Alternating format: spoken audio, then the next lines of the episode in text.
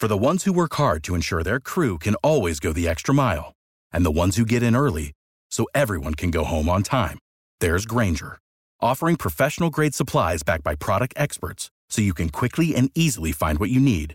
Plus, you can count on access to a committed team ready to go the extra mile for you. Call, clickgrainger.com, or just stop by. Grainger, for the ones who get it done.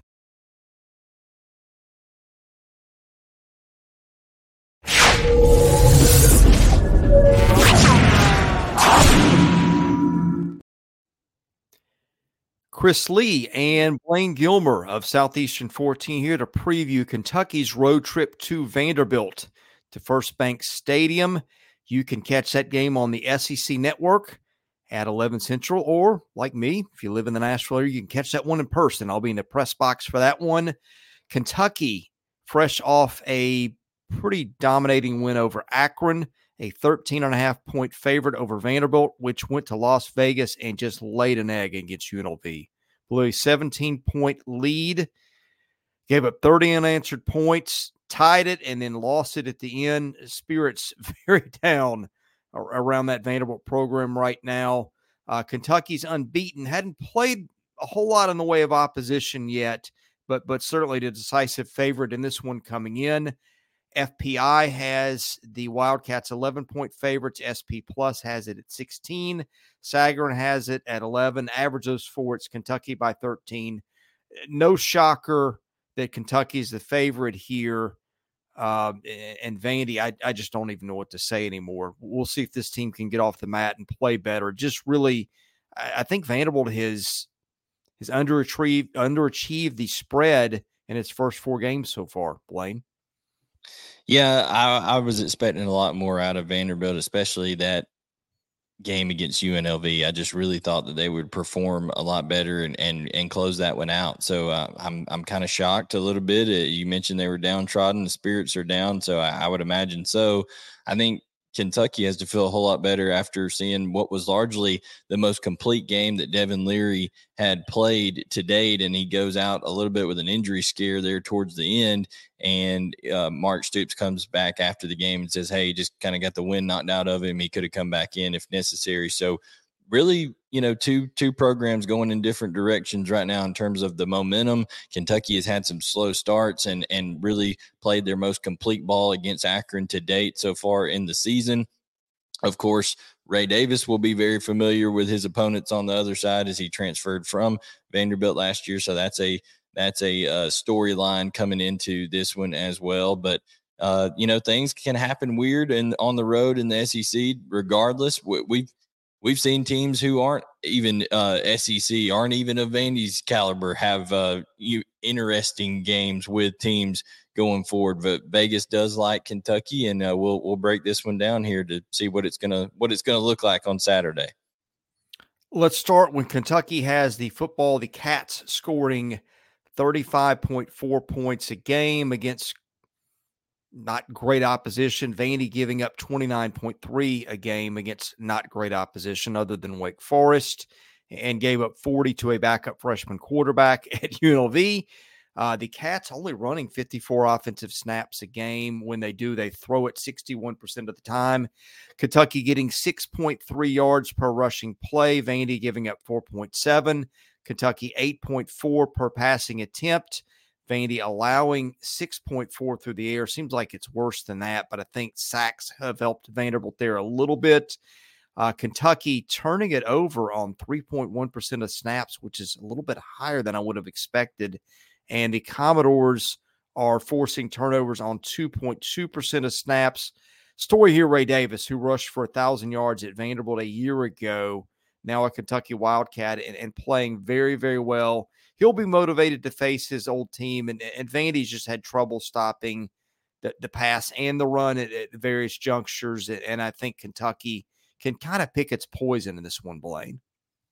Yeah, uh, I think starting fast for Kentucky because even in that Akron game, even though I said they played pretty complete, they weren't just right right on them right off the right off the gate. They kind of picked up more in the second quarter and then and then went on from there. So um, you know, Ray Davis is rushing for over 7.2 yards per carry when he has the ball. I mean, he's he's really done well uh, for Kentucky to to start off this year, and I think you're going to see a a team in Kentucky that is looking to get that continuity, get those receivers, those talented group of receivers started early. Uh, you mentioned you mentioned the emotion for Ray Davis. I'm sure that will be there, and then Devin Leary is going to want to play clean because Kentucky, you know, they've yet to be really tested against a, a quality defense. And I, I, I, don't know that you can say they're going to be tested against a quality defense in this game going to Nashville, but they will when they play uh, Florida at home uh, the following week. So they, I think you're going to see Kentucky on a mission to be as clean as they can possibly be, start fast in this game. And then if you're Vandy, I don't care. You've got to dare Devin Leary and those receivers to beat. You cannot just let Ray Davis run right through. You're going to have to put as many hats in the box as you can, and uh, just just try to make Kentucky one dimensional. I think that's your main hope. Yeah, statistically, the defense has not been as, as bad as I thought when I read the numbers. But boy, if you, if you've watched it, it's just been dreadful when that that team has really needed stops. Um, pass defense has been particularly atrocious. I, I think that's where Vanderbilt is, is the weakest. And again, with a quarterback like Leary, um, I, I, just think that, that that's going to be a tough matchup for Vanderbilt with, with some speedy receivers. And uh, Kentucky's got at least three of those guys, good tight ends. Uh, yeah, I, I, just think Kentucky's going to be able to be balanced in this one against a defense that, that just has not been able to stop the, the best of what other teams have put forth.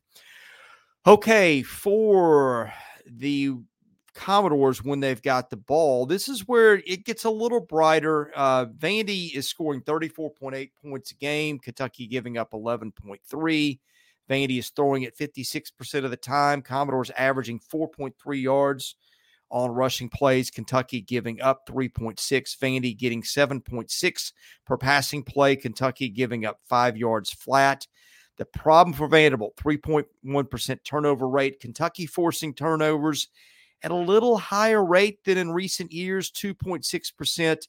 Uh, the problem for Vandy lately, AJ Swann has just been really reckless with the ball, either fumbling it or, or throwing picks, and some of them really bad picks. Uh, Vandy's got to hang on to the ball. And I'll, I'll, tell you this if this is a game, and, and let's not forget, Vandy won this one a year ago in Lexington. If Swann's better with the ball, Vanderbilt's got some receivers that can give you fits, uh, but just the discipline has not been there. That that's the if you're looking for a sleeper alert for this game, I, I think Vandy's passing attack is good, and if the Commodores can avoid some turnovers, I, I think they can put up some points even against a, a pretty good Kentucky defense. Yeah, I mean you've you've seen Kentucky be very very stingy against the run, so I don't expect Vanderbilt to have much success doing that. But I do think that AJ Swann is a player that when he that's what he did last year. He took care of the football. He valued the football this year, not doing not doing that as well. But I think when you see AJ Swann at his best, like you said, he's a guy who can make a, a lot of throws, make a lot of plays.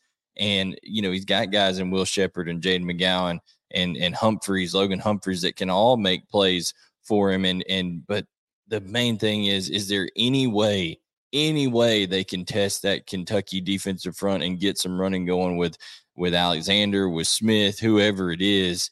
Uh, AJ AJ Swann, can they can they use him? Let him run the ball a little bit. I mean, he, you know, he's he's not a he's not a statue back there. He can run the ball a little bit as well. So they're going to have to manufacture a running game, shorten this game, keep Kentucky's offense off the field uh, try to sustain some drives here. That's going to be the main thing. But Kentucky so far, I think, giving up something paltry like you know 77 yards rushing per game against bad competition. So uh, it, it's just going to be tough sledding for Vandy, I think, to sustain drives. But AJ Swann to have a chance, you got to value the football, like you said, and got to find ways to get guys like you know how big a fan I am of Jayden McGowan. I just think he's a Swiss Army you know utility knife that you can use in many different ways so they're going to have to get creative and try to do so against a very always always very well coached mark stoops defense jj weaver those kind of guys over there playing some good football so far this year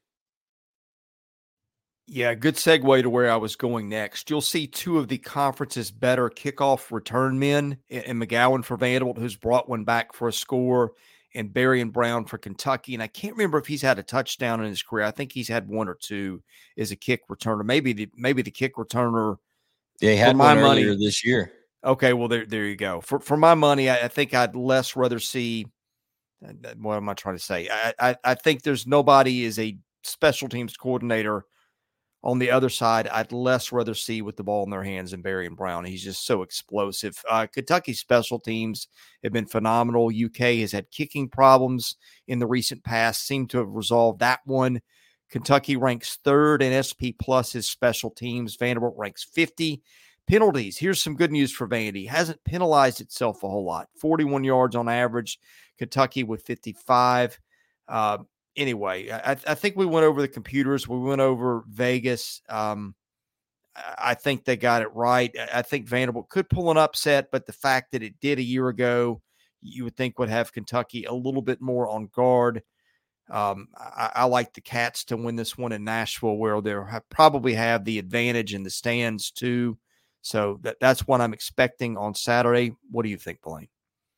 Yeah, I just want to see if Kentucky, a team that I really believed in going into preseason, and they haven't, you know, lived up maybe to expectation, but really in 2023 college football, who has? Okay, nobody mm-hmm. around the country has. So can they, you know, put a stake in the ground and make this a point to say, all right, we're going to look back from this game. This is where we started fast. This is where we started to distribute the ball to our playmakers and play a complete, a complete and uh, complementary style of football. I think Devin Leary has success in this game. Ray Davis has a big game, and I think Kentucky wins and covers this one in Nashville.